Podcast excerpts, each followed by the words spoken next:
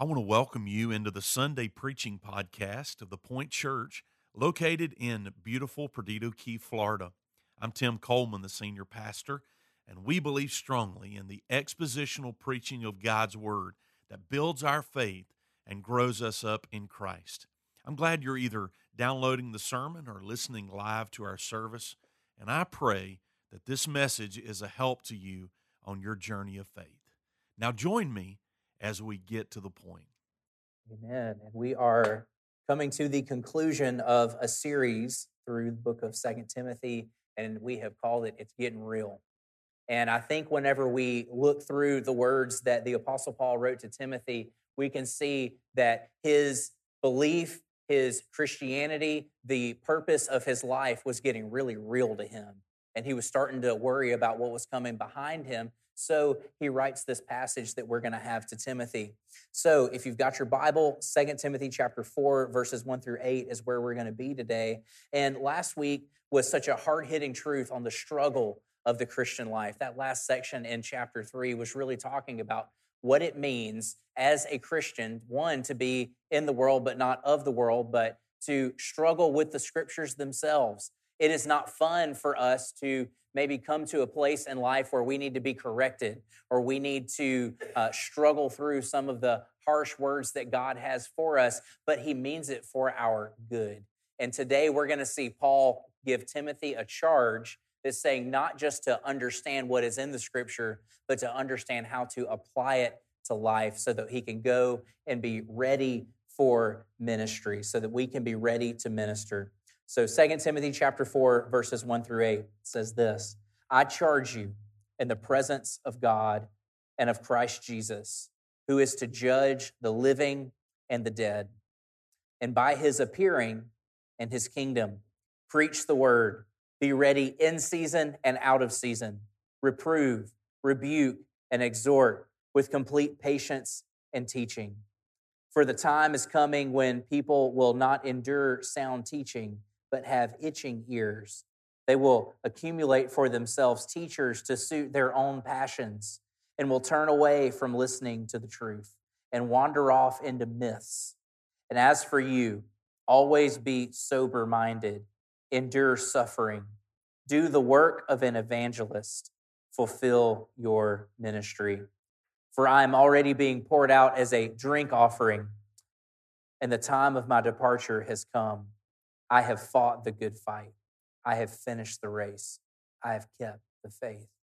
Henceforth, there is laid up for me the crown of righteousness, which the Lord, the righteous judge, will award to me on that day. And not only to me, but also to all who have loved his appearing. May God add his blessing to the reading of his word. Paul is moving from reminding Timothy what is in the scripture to reminding him what his calling in life because of the scriptures are to be. And he's telling him that he needs to step up. He's telling him that he needs to understand how to put into practice these words that he has read from God. Isn't that the challenge for most of us today? I read somewhere uh, in, in some research on the next generation that 92% of people can't hear a concept and know how to apply it to their life. Let me give you an example of that.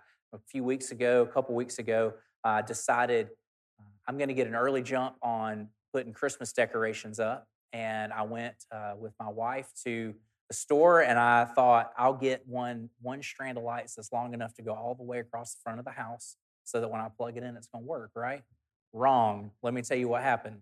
Okay we spent a lot of time getting these little clips ready. Every single light had to have a clip on it, right? So it could hang up just so we get the lights hung up. I get the ladder out.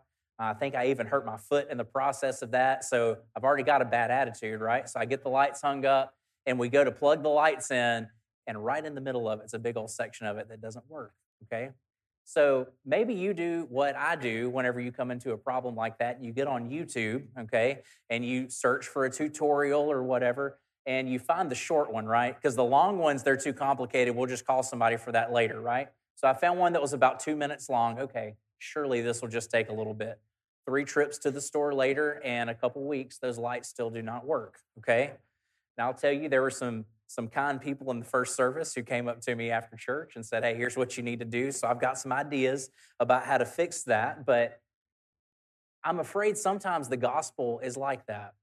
It's a concept that's very simple, and we overcomplicate it to the point where we don't understand how to use it when it's something that is really very simple. While we were sinners, Christ died for us. And if we will humble ourselves and repent of our sin and declare Him as Lord, we'll be saved. That is the gospel. It is very simple. Notice there were no really denominational statements in there. There wasn't a 35 page statement of faith. It was very short, it was very simple. The Apostle Paul gives us that definition of the gospel. It is very short, it is very simple. And the charge that Paul is giving Timothy is to step up and focus on what God has called him to focus on, which is the gospel. He calls him to step up. Christians, we have to step up for our mission. We have to step up for our families. We have to step up for brothers and sisters in the church. We have to stand up for the kingdom of God. Verses 1 and 2 I charge you in the presence of God and of Christ Jesus, who is to judge the living and the dead, and by his appearing and his kingdom, preach the word. Be ready in season and out of season. Reprove, rebuke, and exhort with complete patience and teaching. Paul's words here are like a seasoned veteran who has seen war and is no stranger to it, and he's preparing a young guy who's going out to the battlefield. When he says, I charge you, in the Greek word, in the, the Greek, that's a little bit confusing for us to, to understand here because it translates to a word where he's charging someone of a crime. He's saying, I charge you in the presence of God. This is a serious charge that Paul is giving to Timothy to step up He's telling him that he needs to come through and understand that the times and seasons that he is in and that he is preaching and leading a group of people in are very serious. Why does he use this kind of language? Because Paul knows that his time is coming to an end. There is some kind of clarity that comes to us whenever we understand that we're not the solution to all of the problems in the world. There's a clarity that Paul is having here towards the end of his life. That pit that he is in in Rome, I've seen it before. It's literally a hole in the ground with some little stairs that kind of go around and they throw food down to him. But Paul is writing these words, and God saw it fit for those words to make it into the canon of Scripture to us today that Paul had clarity at the end of his life. And Timothy is charged in the presence of God who is the judge of the living and the dead.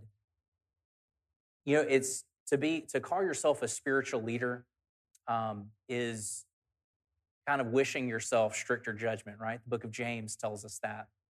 And if you are a Christian today, I would remind you that men, you're a leader of your family. That is something that you are going to be accountable for. If you are a leader in the church, you have to be very careful about the way that you lead your people. Okay, I, that's something that I know Pastor Tim takes very seriously. We have to step up in order for the gospel to be to be spread, and we have to step up for the kingdom of God, and we have to take seriously the words in the Scripture. In verse number two, there's five exhortations in this charge that Paul gives to Timothy. The first is to preach the word, preach the logos. And I can't come across that word in the text without going back to John chapter 1. In the beginning was the Word. The Word was with God, and the Word was God. The Word is Jesus Christ. All things were made through him, and without him was not anything made that was made. And in him was life, and the life was the light of men. We preach Jesus on every page of the Bible because it's all pointing to him, to his death his burial, and his resurrection. And he is the only source of our hope today. It's not found in anything else but in who Jesus Christ is. Preaching the word of God should be central in the church because it prepares us to make an impact for the kingdom.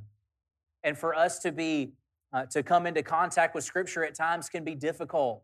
Sometimes it's hard for us to see some truths in the scripture because if we're reading the Bible correctly, We're going to be able to see where we, are, where we fall short. We're going to be able to see our own shortcomings, and we're going to be called to repentance so that we can be reproved, as Paul will say in just a minute, or we will be refined to make a difference for the kingdom of God. And I'm thankful that we are in a church that values the centrality of Scripture in our preaching.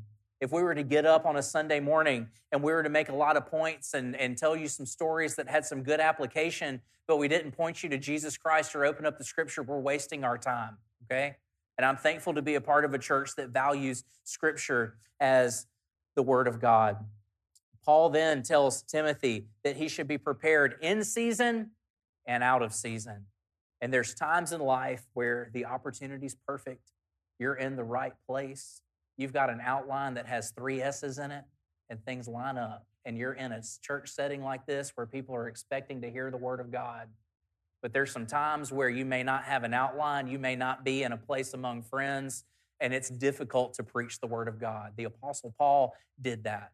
He was on trial in front of Festus and he laid out a beautiful gospel presentation to people who wanted to see his head on a platter. But he was prepared out of season because of what God had written on his heart, because of his own uh, seeking after the Lord, because of the time that he spent in the scripture. And when I read something like this of being ready in season and out of season, sometimes that brings up some more lighthearted memories in the church that I grew up at in South Alabama. Every now and then, the pastor would call a deacon or somebody else in the church and they'd say, Hey, I need you to preach for me today. And that call would come, you know, Saturday night at like 11 o'clock or something like that. So they'd really have to have something in their back pocket, right? How many of you would be nervous if that happened to you, right? He called deacons too. I see Stan back there nodding, okay? Pastor Tim, don't call Stan. He'll, he'll come after you, okay? I'm joking. Stan's a great teacher. But we have to be ready in season and out of season. I can't tell you how many times I've had the opportunity to share the gospel with somebody and I wanted to do everything but that because I was focused on other things, because I was worried about what I had going on. Okay, a couple years ago, we started this Who's Your One uh, emphasis where we would pick somebody in our life that we know needs the gospel. Um, and my one lives uh, in my neighborhood, and I was sitting in the driveway working on my car. Uh, it's funny how God gives you some inconveniences in life sometimes to use them for His glory if we'll look for it. But guess what? That day I wasn't looking for it. I was frustrated. I was trying to get my car going, and my neighbor kept coming by and just chatting every, you know, probably 30 minutes or so. And I'm thinking, Dear Lord, would He leave me alone so I can get my car fixed? Okay. Some of you are laughing at that because you can relate to that. Okay. And guess what? I wish I could say, man, I shared the gospel with him and he got saved. Glory to God. I didn't share the gospel with him that day because I was too worried about my on my own time. I didn't have anywhere to be. I was probably worried about watching a ball game or something that night. But thank God I had an opportunity later to share the gospel with him. But we have to be mindful that every single day we're living on mission. We can't get distracted by things that don't matter. We have to be ready in season and out of season. We have to be ready to stand up and give a reason for why we believe that Jesus Christ is the only way to the Father. We have to be ready to make a stand. So, Christian, are you ready to stand up and share your faith? Are you ready to give reason for the hope that you have in Christ Jesus? Do you are you prepared to give a reason as to why you have dedicated your life to following him? I hope that you are because that's what it's all about, right? To go and make disciples of all nations, or more specifically, to love people to the point of life. We can't love people to the point of life if we don't ever look for people. We have to be mindful of what's going on around us. The next two commands in the text go hand in hand to reprove and to rebuke. To reprove means to help somebody stay on the path. And I love this picture um, because look, I'm just going to pick on myself for a second. Um, over the last few years, uh, there have been seasons and, and times where I've really wanted to get in shape and lose some weight. Okay. Uh, and at times I have. Okay. Uh, at one point, I had a goal of running a half marathon, worked all the way up to that, was doing great. And then guess what? The world shut down because of a pandemic, and here we are, right? You may be like me on Monday morning, you're really dedicated, and by, you know, Friday, barbecue starts sounding really good, okay? And that's okay. But I was listening to a, a podcast the other day while I was on a run slash walk, let's call it what it was. And it was a guy named Jon Acuff. You may know him. He's he's out of Nashville. He's got he's he's started as a comedian, but now he he talks about meeting goals and things like that. And he said one of the ways that he got his first book done is he started telling everybody about his goal. And not just the goals like, hey, I've got to get this chapter done this week, or I've got to do this or that. And just by him telling other people what his goals were, people would ask him about it, right? Hey, Jon, you get that chapter done this week? And he would say, I've got to get this thing done because I can't show up and lie to people and tell them that I've done it. Reproof. Somebody asks you, there's a bit of accountability that comes into play, right? We're gently corrected back into staying on the path of achieving whatever that goal is, right? But then the Apostle Paul gets into something that's a little bit stronger of a word. He says to rebuke. It's not fun to rebuke somebody. That is a charge against somebody that usually requires some kind of repentance. And church discipline is not a fun thing. There's not a lot of churches that really do that. And to God be the glory, we try our best here at the Point Church to church discipline where it's necessary. But there's times where people don't want to hear a reprove or a rebuke because they're trying to justify through the scripture what's going on in their heart rather than submitting to the lordship of Jesus Christ. Now, look, Pastor Tim's been in ministry for, for longer than, than I have, and I've heard him tell some stories about having to rebuke somebody, and that hurts sometimes. And I would hope that as followers of Jesus, we would be disciplined enough in our own Christianity to where we would be able to receive the words of a loving shepherd who's trying to get us back on the path to reprove us for the glory of God, to maybe rebuke us so that we don't run off of a cliff spiritually in our life.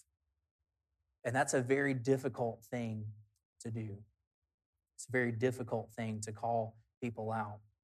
But what if, what if we stop being embarrassed of not being perfect and instead we focused on growth over time so that we could become more like Jesus. Because I'm afraid that there is a standard that we hold one another to that is not fair because we are human beings. Sometimes we hold each other to the standard of Jesus Christ and we don't ever allow for anybody to make a mistake or for anybody to have something in their heart that they may need to get right.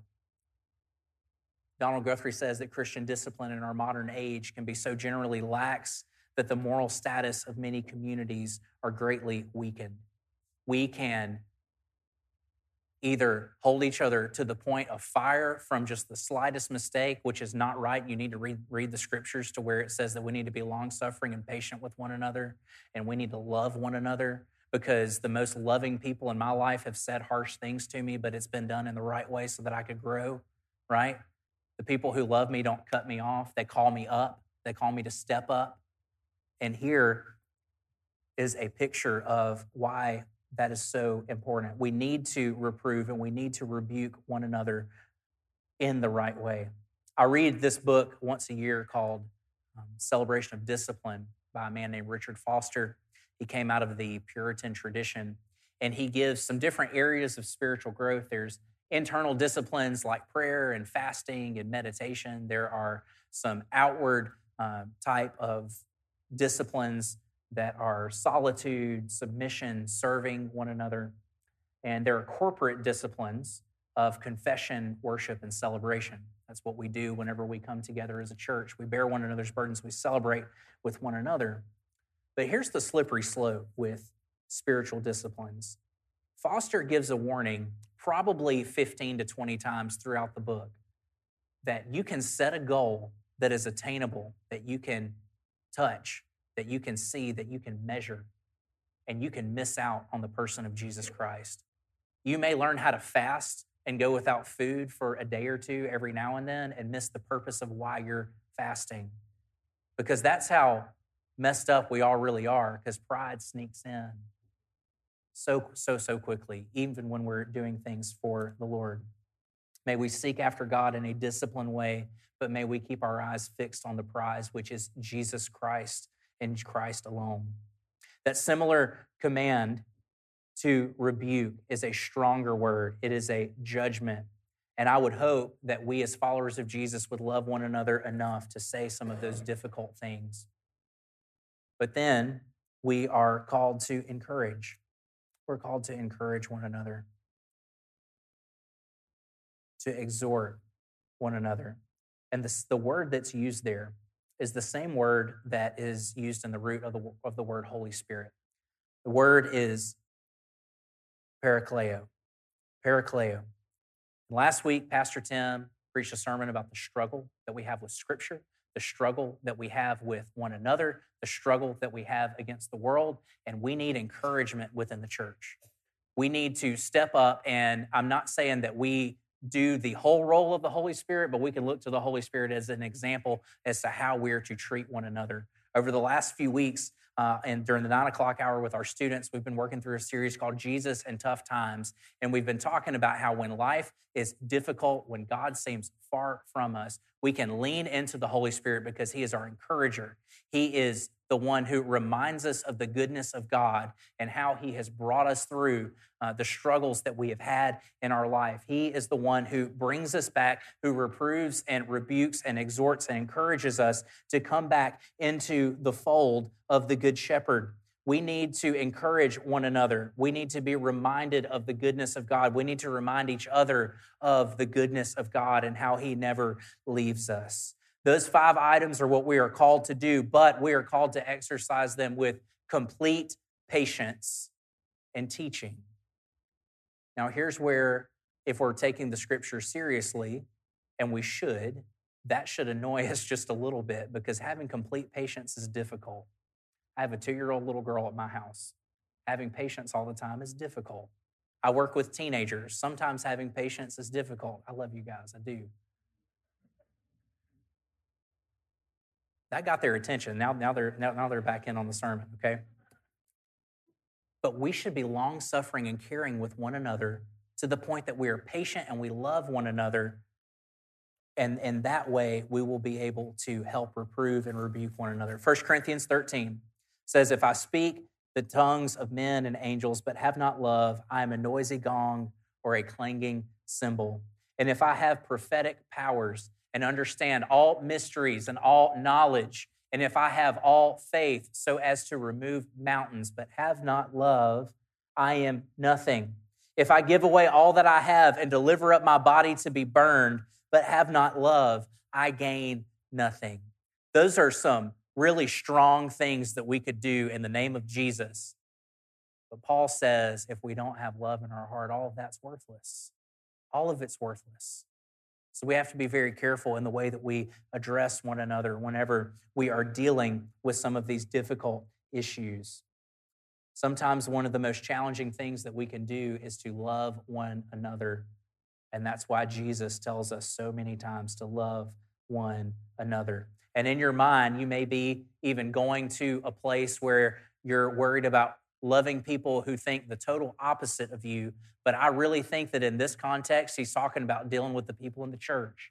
He's talking to Timothy, a young leader in the church who's dealing with people who are mixing their Christianity in with other religions that are around. They are leaving the church and going after false gods. They're letting things sneak into the church. And Paul is telling Timothy to be patient with them. That is difficult and that is challenging we should not be so quick to turn against a Samaritan. You know, the people the Jews hated, the, they viewed them as half breeds who worshiped in a different way.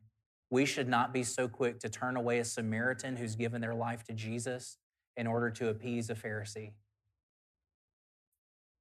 Jesus said in Mark chapter 7, verse 9, You have a fine way of rejecting the command of God in order to establish your tradition. I don't know about you, but that's a woe statement from Jesus there. Donald Guthrie says Christian reproof without grace of long sufferance has often led to a harsh, censorious attitude intensely harmful to the cause of Christ. But the other requirement is equally essential for correction must be diligently understood and hence based on careful instruction. To rebuke without instruction is to leave the root cause of error untouched. I love that because he's saying that we have to extend grace towards one another because guess what? If you're a follower of Jesus, you've been extended grace. The Lord is long suffering with me, and I know that He is long suffering with you as well, and we should be long suffering with one another. And may we never lose the awe of the gospel.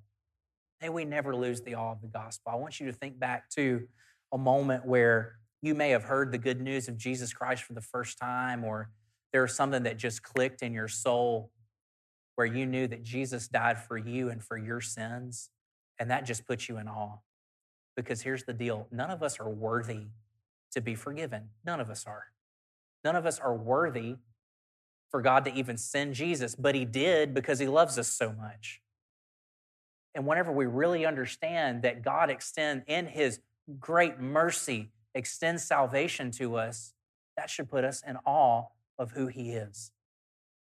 And when we're in a state of being in awe of who God is, we're less likely to point fingers at each other and get sideways about eschatology or some kind of Greek tense of some word or what have you.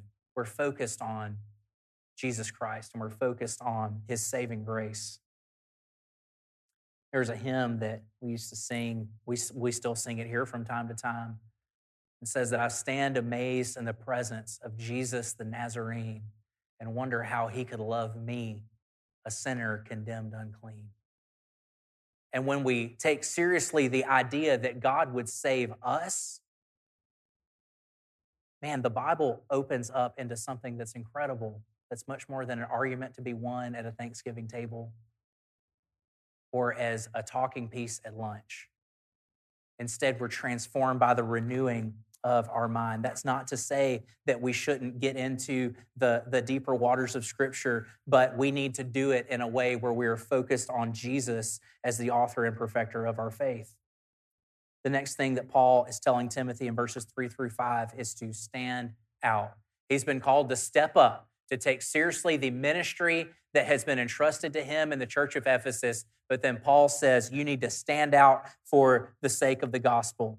And here it is, verses three through five. For the time is coming where people will not endure sound teaching, but have but having itching ears, they will accumulate for themselves teachers to suit their own passions. And it will turn away from listening to the truth and wandering into myths. As for you, always be sober minded, endure suffering, do the work of an evangelist, and fulfill your ministry. Timothy was ministering in a time where people were confused morally and they were confused doctrinally. Not much has changed. We're living in a culture where people are confused morally and they're confused doctrinally. And here's how not new that is. When Moses was up on the mountain getting the Ten Commandments from God, he came down, and what happened? Aaron said, I don't know how that calf got there, it just came out of the fire. They were confused we can be confused so quickly by taking our eyes off of the cross of Jesus because we start focusing on ourselves or our own knowledge or maybe something that we have learned. And I was talking to a family member this week, uh, somebody very close to them uh, has uh, left um, a more what we would call mainstream denomination and have have started exposing themselves to the seven day Ad, seventh day Adventist and he was asking me what I thought about it. And I didn't know a whole lot about what they believe. So I started doing some research on it and I was reading. And there's some good things in there. There's some good things in there. And the problem with that is when we are presented with a lie, the best lies have good things in it. But what they've done is they've taken scripture and they've added some other things into it that they even hold above the scripture, and that leads the people astray. There's so many lies that the enemy has for us that it all has to do with the scripture. You can see it all the way back in Genesis chapter 3. Did God really say? That was the first one. But there's this innate desire in us to have some kind of insider knowledge about things that are going on. Um, if you are a fan of a sports team, there I promise you there's some kind of forum that you can get on and you can read about the ins and outs of recruiting and injuries and game plans and things that are going on. Um, if you uh, pull for my basketball team, you would not do that because they're horrible this year. Um, was talking to a couple of our students who just got back from Disney World. There's a fan club for that. If you want to go pay a certain fee, you can learn about new attractions and this, that, and the other things that are going on, you've got insider information. But here's the deal all those things are fine and good until we start talking about words from Almighty God. Because there are people and denominations and leaders who are taking what they call special revelation that God has given them that goes against what God has recorded for us in the scriptures and we need to stay away from that.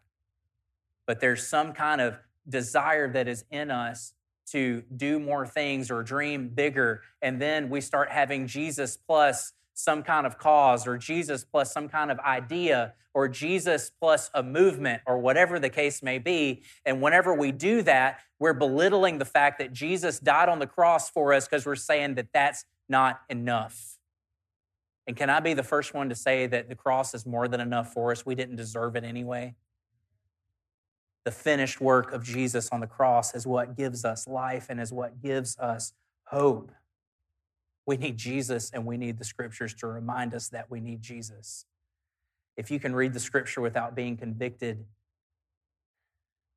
the reality is you need to check very closely to see that you're seeking after Jesus and not Jesus and something else because usually when we add Jesus and something else, it gives us a license to get away with sin whenever we need to repent and confess of that. Rather than looking out for our own desires of life, we need to follow the example of Jesus Christ, who was known as the suffering servant, who came to the world and had nowhere to lay his head, who was rejected, and all but one of his disciples left him when he was on the cross. Yet somehow we have this mentality that if something very small goes wrong in our life, that it's not the will of God. And we need to get over that, y'all. There's a video going around this week online, and the gist of it is we have all of these expectations about Christians in the Middle East for them to give up their lives and sacrifice their families and give up their jobs, all for the name of Jesus Christ. But if we go through the smallest inconvenience, we have some kind of justification that Satan's out to get us. Was it not the will of God for Stephen to be stoned? Was it not the will of God for Paul to be killed? Was it not the will of God for John the Baptist to be beheaded? Was it not the will of God for Christians to go through suffering throughout the centuries? God is in control. Why don't we believe that? Instead of getting so messed up and aggravated that little things in life go wrong. Why are we so unprepared for suffering whenever the entire New Testament is telling us to be ready to suffer, to claim the name of Jesus Christ, to be crucified with Christ? It is not us who lives, but Christ who lives in us. Why on earth would we think that life is going to be all great and wonderful and everything's going to work out on our timeline? If that's you today, I would challenge you that you're living for yourself and you need to understand that God is in control. Instead of Paul saying, we need to have this woe is me thinking, we need to make the most of every day. Because the one thing that we can't get more of is time. And once it's gone, it's gone. God knows our days, they're numbered. He knows how much time we have, but we don't. We don't and we need to stop putting off things that we say that we're going to do for the name of Jesus Christ. We need to go and evangelize. How do we do that? I don't care what kind of evangelism tool that you use, whether it's the three circles or the Romans road, you need to do the one that works, the one that will come out of your mouth. I've seen too many well meaning people sit around and pick apart evangelism ideas or even parts of the Bible, and they've never led somebody to Jesus. And can I just tell you that that's wrong? We need to get out and share the love of Christ with people so that we can fulfill our ministry and carry it out to do everything that God has commanded us to do. We have to fulfill our diakonos service to God. And that just so happens that the man that wrote this letter that we're reading from is the perfect example of that. So, the last thing that I want you to see here is that Paul tells Timothy to stay faithful. He tells him to step up, to take seriously the call that God has on his life, to stand out and go against some of the cultural norms that are around him. And he tells him through all of that, you need to stay faithful. There are challenges that we have in life that may challenge us to give up or may lure us one way or another. But Paul says, stay faithful. He says, For I am already being poured out as a drink offering, and the time of my departure has come. I have fought the good fight. I've finished the race. I've kept the faith. Henceforth, there is laid up for me a crown of righteousness, which the Lord, the righteous judge, will award to me on that day. And not only me, but also to all who have loved his appearing. Paul is saying that I have lived well. There is something beautiful about going to a funeral of somebody who lived and served the Lord all of their days. There's just something different about that. It's a celebration of life. And everybody who claims the name of Jesus wants to get there, but not everybody will. We have to be very careful that we are living for the Lord. I've seen so many people fall away from the faith, from places of ministry, from doctrinal stances that they've had from the scripture, and they've gone after other things. And that breaks my heart to see that happen. And I can tell you story after story after story of personal mentors that I've had that have stepped away from the faith because they were not what Paul said in verse 5 they were not being sober minded they were not being sober minded. They weren't thinking clearly about what was going on in life. I think what it means to be sober minded is really to be present. In the relationships that we value the most, don't we want to be present? Right? Parents, if you've been away from your child for a while and you finally get to spend some time with them, you're not going to be on the phone taking work calls. You're going to put that aside because of what matters, right? So, just like we value those relationships, why would we not value the relationship that we have with the creator of heaven and earth? We have to be present and sober minded. And the thing about relationships is those relationships don't stop when we move into a different room or we leave the church house. If you're a follower of Jesus, you're a follower of Jesus all the time. And we have to understand that God is ready to hear our prayers at any moment. And we should take advantage of that because he loves us and because he cares for us. But here Paul says in verse number six, For I am already being poured out as a drink offering. The drink offering was, the, was an offering of consecration. It was the only offering that a portion of it was not kept for the priest. It was totally poured out onto the ground as an offering to God. And what a beautiful picture of a life lived for the gospel, where he's saying, I've poured it all out I've left it all on the field. I've given you everything that I've got. And be careful if you say you want that to be your testimony, because that means you've got to leave it all out there. But wouldn't that be our desire to do everything that we can for the sake of Jesus Christ and the few years that we have on the earth? Paul is having a celebration of life, a life that is well lived. And in the next verse, we see some very important words that are familiar to us. I have fought the good fight. I have finished the race. I have kept the faith. There's something so beautiful about that. And there are thing about people who make it to this point. There's some that are that are very celebrated, but there are others that you would never know their names. And I thank God for people like Kitty Camp, who served as the secretary of the Friendship Baptist Church in Grand Bay, who my mother will tell you probably prayed me through seminary. Okay? Miss Camp would, would come in, put her arm around me, she'd pray for me. Miss Viney Brewer, who would pray for me when I'd come home from college, who would just check up on me.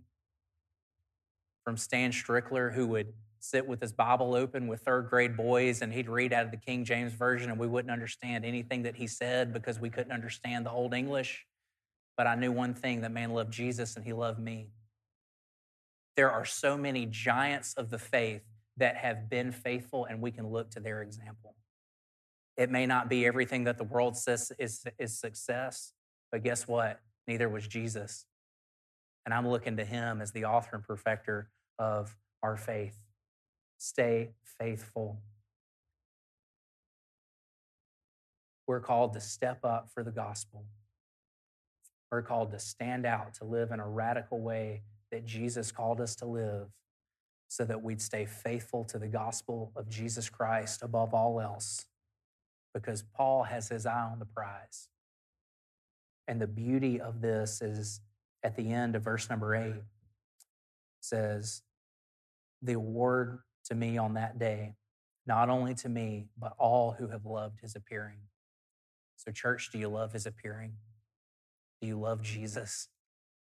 Are you understanding the call that you have on your life to go and share the good news? Would you stand with me? I'd ask you to bow your head and close your eyes. I want to work through just a, a few questions that I, I feel the text is calling us to to consider in this moment.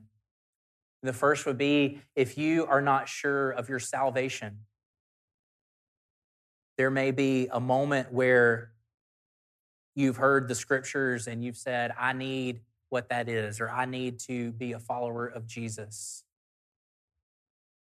Again, if you just bow your heads, and if that's you, I'd ask you to just slip your hand up so I can see who you are. I'd love to pray for you.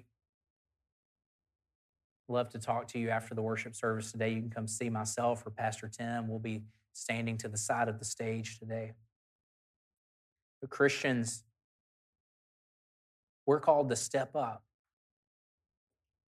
to step up and care for one another, to step up and take seriously the words of Jesus to love our neighbor as ourselves.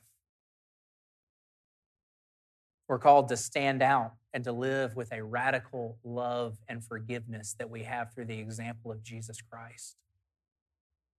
So, for you today, very practically, that could be forgiving somebody of something.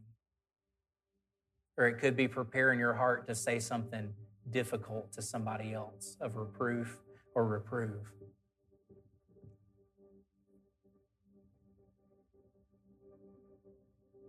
Christian, are you staying faithful? Are you staying faithful? Have the challenges of life just come into your area and you're getting distracted? The Apostle Paul would tell us to repent while we can and not go down that path.